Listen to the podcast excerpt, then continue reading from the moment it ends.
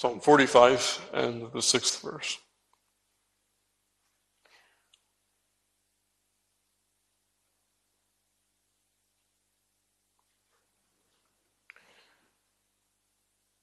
Thy throne, O God, is forever and ever. The scepter of thy kingdom is a right scepter. Thou lovest righteousness and hatest wickedness. Therefore God, thy God, hath anointed thee with the oil of gladness above thy fellows. All thy garments smell of myrrh and aloes and cassia, out of the ivory palaces whereby they have made thee glad. King's daughters were among thy honorable women.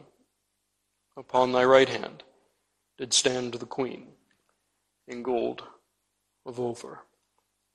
As far the reading of God's word this evening, and may He bless it to us. We leave the eighth verse of Psalm 45, mindful that we have been in the ivory palaces, mindful that the psalmist has taken us into the inmost recesses of the royal dwellings, and he has shown to us the king, the king as he is glo- that is as he is clothed with his royal raiment and clothed with these robes that are so fragrant these costly these these precious smells that waft through these courts of course speak to us about the glory of Christ the glory of the God man the glory of Zion's redeemer. And as we thought, as we thought of last Lord's Day evening, these are the graces that show to us Christ as he has taken upon himself the work of our, of our redemption, as he, even in his humanity, has been fitted fully for the task, that he may be a sufficient Savior. This is where the psalmist has left us in the eighth verse. Here we have a picture of Christ in his loveliness and even as God man. But as we come to the ninth verse, you'll notice that we remain in the ivory palaces. We remain in the court, but, but our focus in some sense shifts, albeit slightly, it shifts nonetheless. Where we encounter in our translations three kinds of women. You have in verse 9, first of all, the king's daughters, then you have honorable women, and then finally, of course, in the last line, you have the queen herself. Now, as we look at these three kinds of women, of course, we recognize, first of all, that princesses, that is, king's daughters, are first in order. Uh, these are those likely who are beyond, who should be th- thought of as being beyond the pale of Israel. Even though this is allegory, symbol. The idea is these are great ones. These are ones who would be sent typically, if it were not an allegory, uh, as emissaries, uh, as part of international alliances. These are the great ones of the earth. That's what, that's what you and I are supposed to have in mind. But when we come to that next category, to the honorable women of verse 9, I want you to notice that that word honorable occurs elsewhere throughout Scripture and is translated elsewhere throughout Scripture in different ways. So, so take, for instance, how this is used when the Queen of Sheba's arrival is described. When the Queen arrives to Jerusalem, she arrives, the text tells us, with a very great train, with camels that bear spices and very much gold and precious stones. The word precious is the word honorable in our text.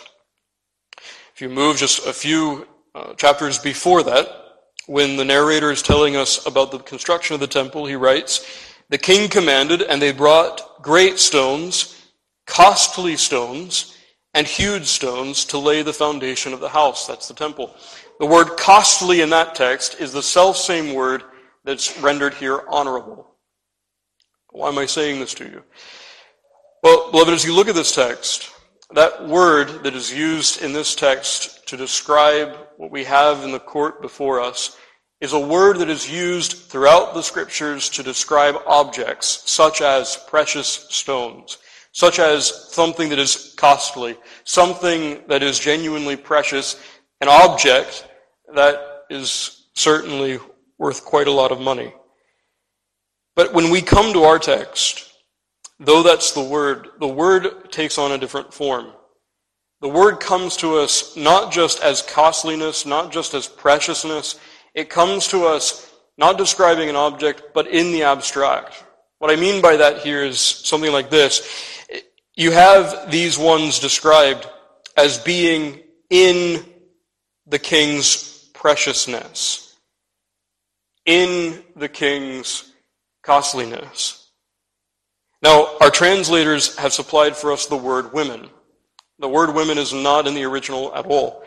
Um, and the reason why is because it seems somewhat awkward, doesn't it, to, to describe just these ones standing in costliness. But if you look at the translators even before the authorized version, you'll notice an interesting paradigm. First of all, you have in the Matthew's translation, king's daughters in thy goodly array. Uh, in 1639, Ainsworth put it this way. The text should read, in thy precious, honorable ornaments, or even palaces. The Dutch annotations read, in thy costliness. And even more modern uh, translators as well would even go so far as to make a synecdoche, to say that these ones are standing in the king's jewels. The idea then in this text is not that you have three categories of women, but two. But the first category, the king's daughters that are described here, stand in the king's preciousness. They stand in his costliness, his beauty. And so you could render it fairly this way. King's daughters stood, to add another word for, for help, in thy precious garments.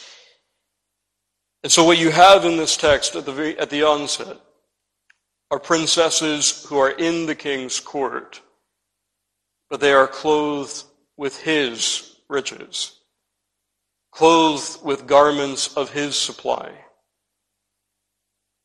Now, as we come then to the second line, when we come to the queen, we have the psalmist tell us that she stood upon his right hand and in gold of Ophir. That obviously is a parallel, is it not? Here you have in the very first line, you have the princesses standing in the costliness of the king. And then in the second line, you have the queen standing in gold. And of course, we should understand that that is supposed to be derived from the king's riches as well gold of Ophir. The word Ophir there is describing a place that in the ancient world was largely well known for its mines for precious metal, silver and gold. And so you have in this ninth verse a picture of the court. The psalmist tells us that on the one hand you have those who are princesses, king's daughters, and they are covered in the king's riches. And on the other hand, you have the queen, who likewise is adorned with the costliest, with the most precious of garments, and again, from the king himself. Now, that helps us, I think, to understand what the psalmist sets before us by way of symbol. First of all, we understand here that the psalmist is keen to trace all back to the king. Everything goes back to Christ and to his wealth and to his preciousness. It's not enough for the psalmist to talk about these ones who stand in the court and simply say they were well dressed. He must tell us the source, and the source is the king himself. But that shows us too, doesn't it? Really what the purpose of this ninth verse is. The ninth verse hasn't really adjusted our focus at all. You see, from the very onset, the psalmist has been keen to set before us the majesty of Christ, the glory of this king upon the throne. And in the ninth verse, it is still the glory of that king. It is still the majesty of Christ that is the psalmist's subject. But now when he thinks of the majesty of Christ, he sees that majesty through the adornments and through the garments of those who are in the court. It is not their costliness that he here lauds. It's not their beauty that he extols. It is that beauty which they possess as being derived from the king, as being something received from Christ. In Christ's court, then, all beauty, all loveliness we're supposed to see is derived from him. Now, if we keep that before us this evening, then the theme really is very straightforward. If we understand, of course, as we should, that the queen in this text is the church of Christ, and if we understand, as we'll see in just a moment's time, that even the, the princesses in the very first line really are a component part of that bride, we understand that here the psalmist has in view the beauty of the church. Here he is reflecting upon the bride of Christ as she sets before the world in her beauty the loveliness and the costliness of her bridegroom. If we keep that before us, then the theme is simply that the loveliness of the church exhibits Christ's glory. I want us to consider that under the two lines that we have in our text. First of all, the attendants or the assistants that you have in the first line. And these are those, as we've already said, who are described as king's daughters. And I suppose when we come to a psalm such as this, a text that is obviously symbolic, our, our first thought is, well, we want to identify immediately who these ones are. If this is not really a royal wedding that took place millennia ago, if this is speaking to us through physical and historical ideas, but of spiritual realities, the question, of course, is who then are the prince's daughters? Who then are the king's daughters, the princesses? But really, when we come to a text like this, the first question can't be who. The first question must be how do they function in the text? That's the first question we have to ask to answer that question of identity. What purpose do they hold in a text such as this? And so as we look throughout Psalm 45, especially verses 14 and 15, we find a parallel that's helpful. There in Psalm, in 40, Psalm 45, 14 and 15, you'll find here that there the bride now is the one being addressed. And she's told that at a future moment, there will be those who he describes as virgins who are her companions. Now, what's striking in verses 14 and 15 is the psalmist is describing in the future what is present in verse 9 in, in, our text.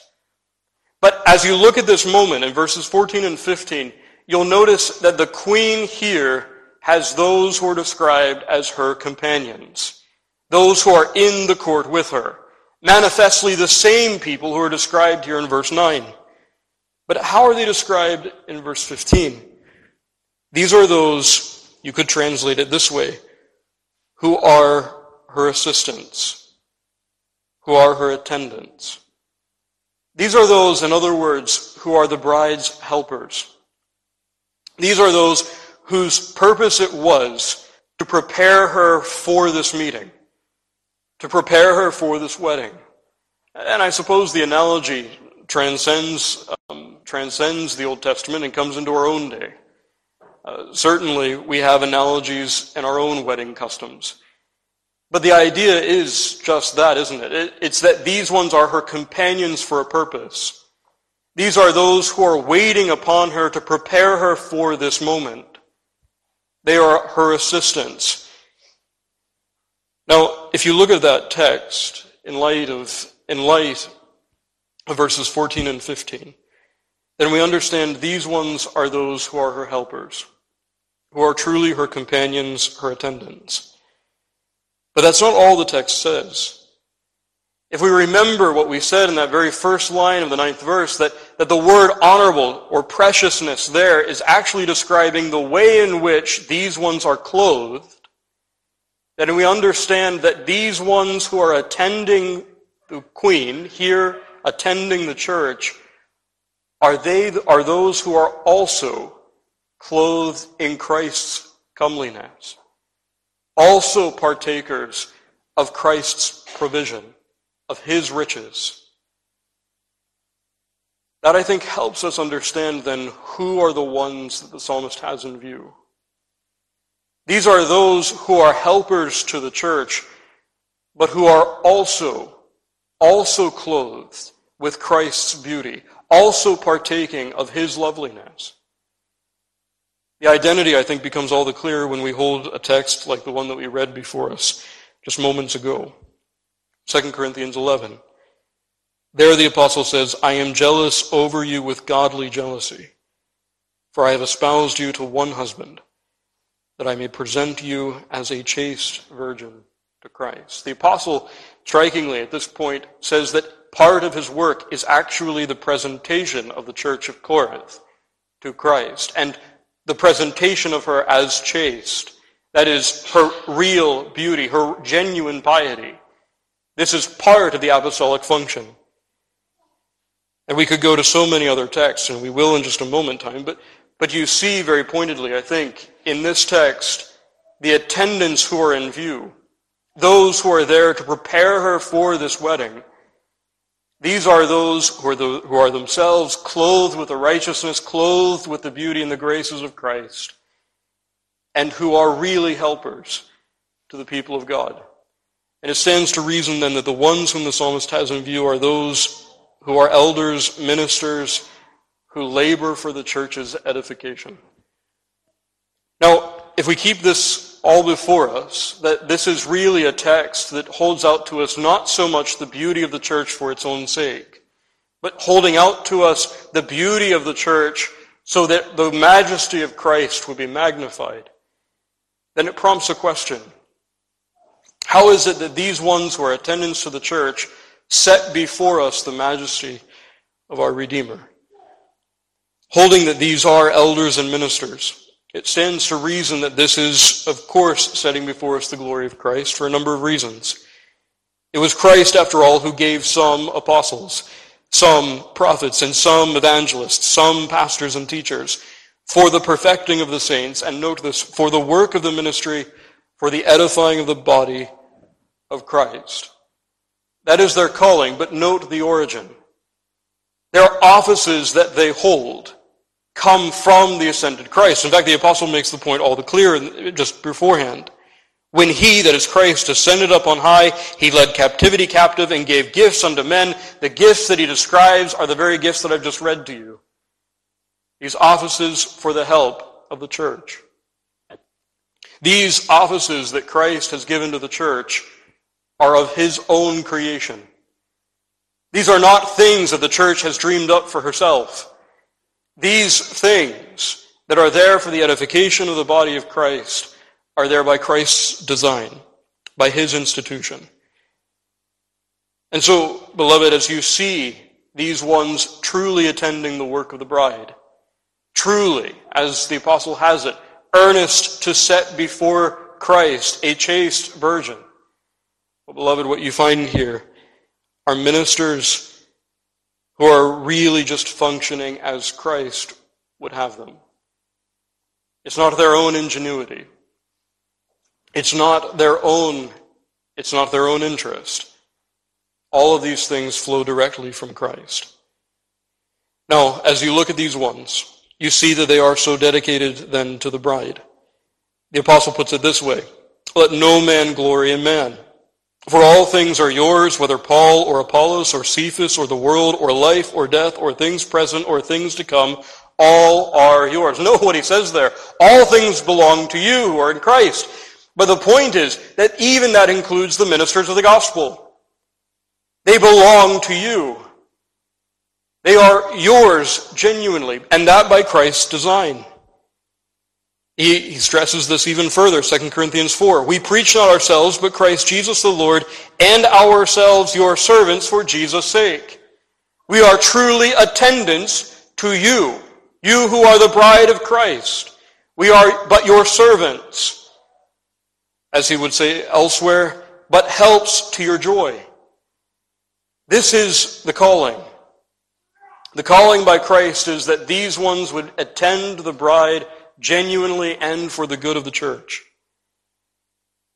And what's striking, beloved, as you look at this text, that the kind of attendance they're supposed to have certainly is not only with the word of mouth. The apostle puts it this way. Peter writes, Be ensamples unto the flock. That is, every aspect of their lives, not just their words. But every aspect of their lives is really to be calculated for an example for the good of the people of God. Now, beloved, if you find this, our text tells us pointed, pointedly what you have here is something that only exalts the grace of Christ.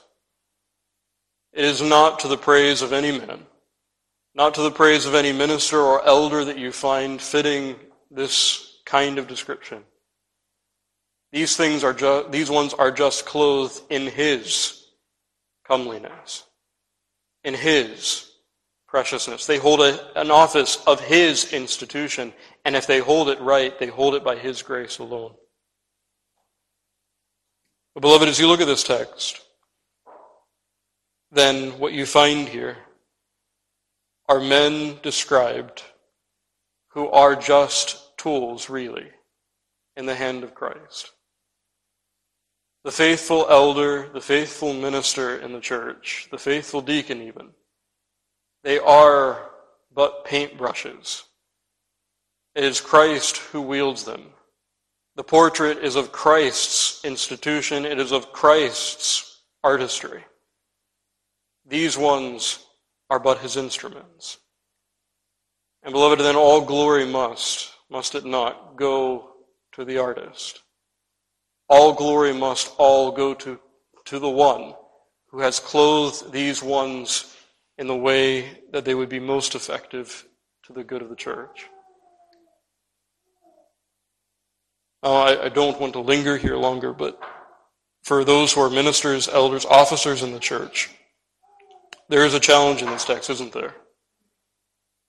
This text tells us that the glory of Christ is manifest when these ones are clothed with his preciousness. Not with their own ingenuity, not with their own wisdom, not with their own strength, but genuinely with that which comes only from Christ.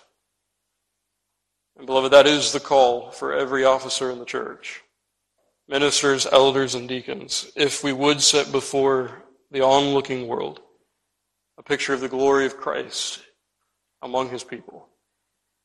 It must be his comeliness, his likeness that we're pursuing. But secondly, that brings us to the queen herself. If those are her attendants, what are her adornments? We find her here clothed in gold. She's clothed beautifully. She's clothed ornately by Christ. And what you find here is a parallel to the text that we read in Isaiah. There Zion says, He hath clothed me with the garments of salvation, He hath covered me with the robe of righteousness, as a bridegroom decketh himself with ornaments, and as a bride adorneth herself with jewels. In the New Testament you have this, John saw the holy city, New Jerusalem, coming down from heaven, God out of heaven, prepared as a bride, adorned for her husband.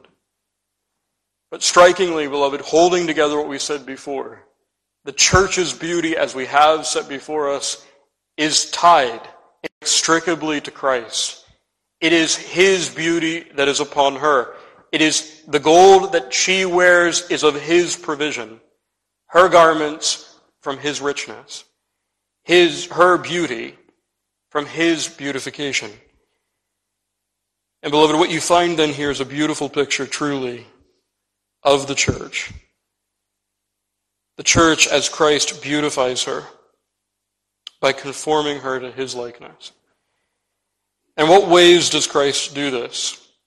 Beloved, you see this in so many ways, but, but take perhaps the categories with which we're most familiar. When the soul is brought from death to life, when she is regenerated, what do you find? Well, the apostle puts it this way. You have put on Christ.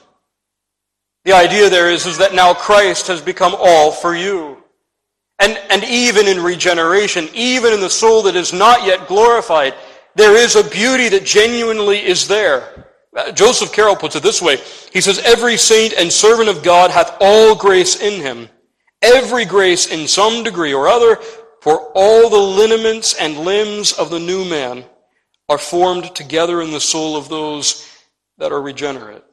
The idea is that in regeneration, just as total depravity touched every part of man, regeneration also touches every part of man.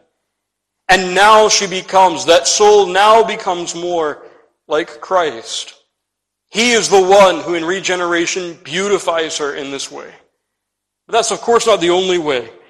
Of course, when we think of justification, we think of something very similar. Of him, says the apostle, are ye in Christ Jesus, who of God has made unto us wisdom and righteousness, sanctification and redemption. He has made unto us righteousness. The idea is there that Christ's righteousness now stands for his people. Of course, beloved, we know these themes. But the point is, it is his righteousness. If we stand beautiful before the bar of heaven, it is in His beauty that we stand. But this is true also of sanctification. Striking is you have those commands, don't you? Put ye on the Lord Jesus Christ, and make no provision for the flesh to fulfill the lust thereof. Put on the new man, which after God is created in righteousness and true holiness. But, beloved, as you look at this text, you'll find that even with those commands in view, the apostle goes on to say, that all of their fruits of righteousness are by Jesus Christ. Philippians 1 11. He calls them in Colossians 1 walk worthy of the Lord unto all pleasing. There's the command. Being fruitful in every good work and increasing in the knowledge of God. But then note this strengthened with all might according to his glorious power unto all patience and long suffering with joyfulness. Note what the apostle is saying. There's the command that certainly pertains to all who are in Christ. We are to strive to put to death the old man and to live under righteousness. New obedience is required of us and we should strive for it. Work out your own salvation with fear and trembling, Philippians 2. But when that's found, he says those fruits of righteousness are by Jesus Christ. When that's found, when his people are sanctified, he says it is according to his glorious power. Who beautifies his people in sanctification? Well, it's of course Christ. It is his work. And then finally, of course, we come to glorification. There the apostle puts it pointedly. We look for the Savior, the Lord Jesus Christ, who shall change our vile body, that it may be fashioned like unto his glorious body, according to the working whereby he is able even to subdue all things unto himself. Beloved, note in every, in every step that we've taken, from regeneration all the way to glorification, the prevailing theme in every point is that the people of God are beautified as they become more conformed to Christ. At every point, beloved, the apostle and all the texts that I've mentioned here, at every point, the apostle draws a direct connection between the benefit the believer receives and his likeness to the Lord Jesus. Entailment, I think, is very clear, isn't it? Queen stands in the court, clothed with garments not her own. She stands beautified, but not by herself. She stands as one who has been beautified by the king, whose clothing, whose ornaments are all from his provision. And I think those concrete analogies are helpful, aren't they?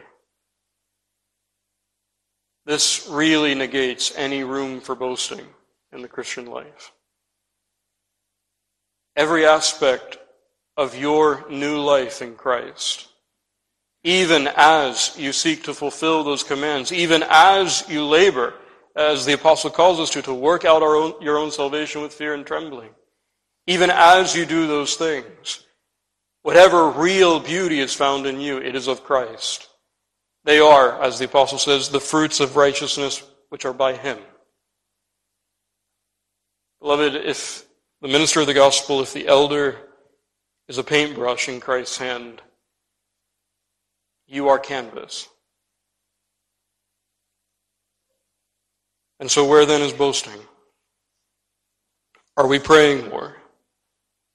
Are we more earnest in our worship?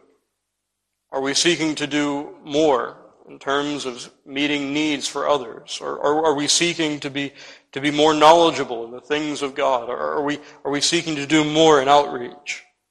These are all good things. But beloved, whatever there is truly beautiful, it's of His provision. It is of Christ and Him alone. Now, as we close, this text, of course, begs the question are we a people who are striving for this conformity into the likeness of Christ? Do we long to have His provision applied to us? I suppose that's a question that, that seems almost unnecessary. Well, of course, of course I'm striving for that, but, but remember what that requires. In order to be clothed in this way, to take on this kind of Christ likeness, beloved, how much pride has to be how much pride has to die?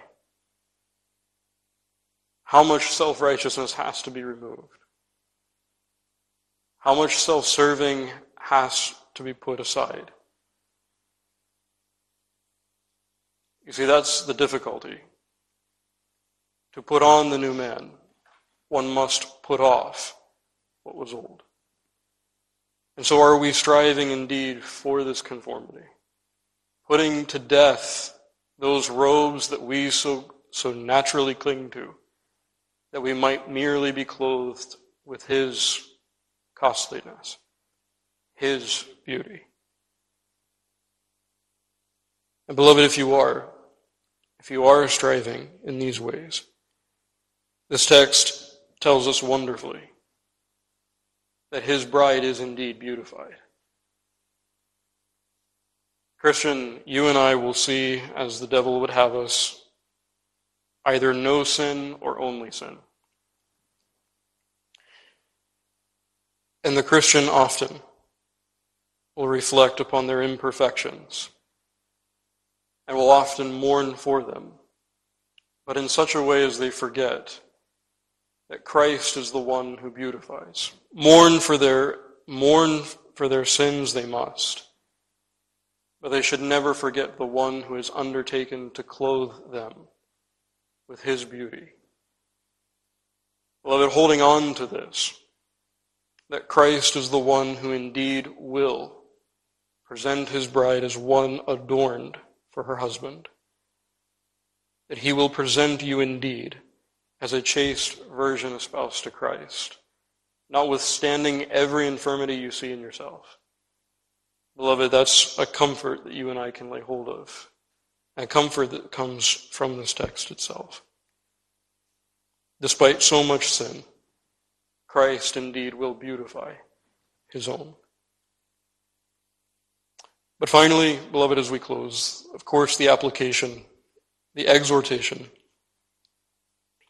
is that we are to strive. Strive for more likeness to Christ, recognizing that all beauty, any real beauty that we have, is only as we stand in conformity to Him. And so strive. It's Philippians 2 11 and 12. It is, sorry, 12 and 13, that calling. To work out your own salvation with fear and trembling, knowing that it is God who works in you, both to will and to do, according to his good pleasure. Beloved, as a congregation, this is what is crucial. At the end of the day, there are congregations that are growing. You'll find pews being filled new buildings being built. But, beloved, it's this beauty that is most important for a gathered people of God. This is what is most important. Not how many numbers do we have.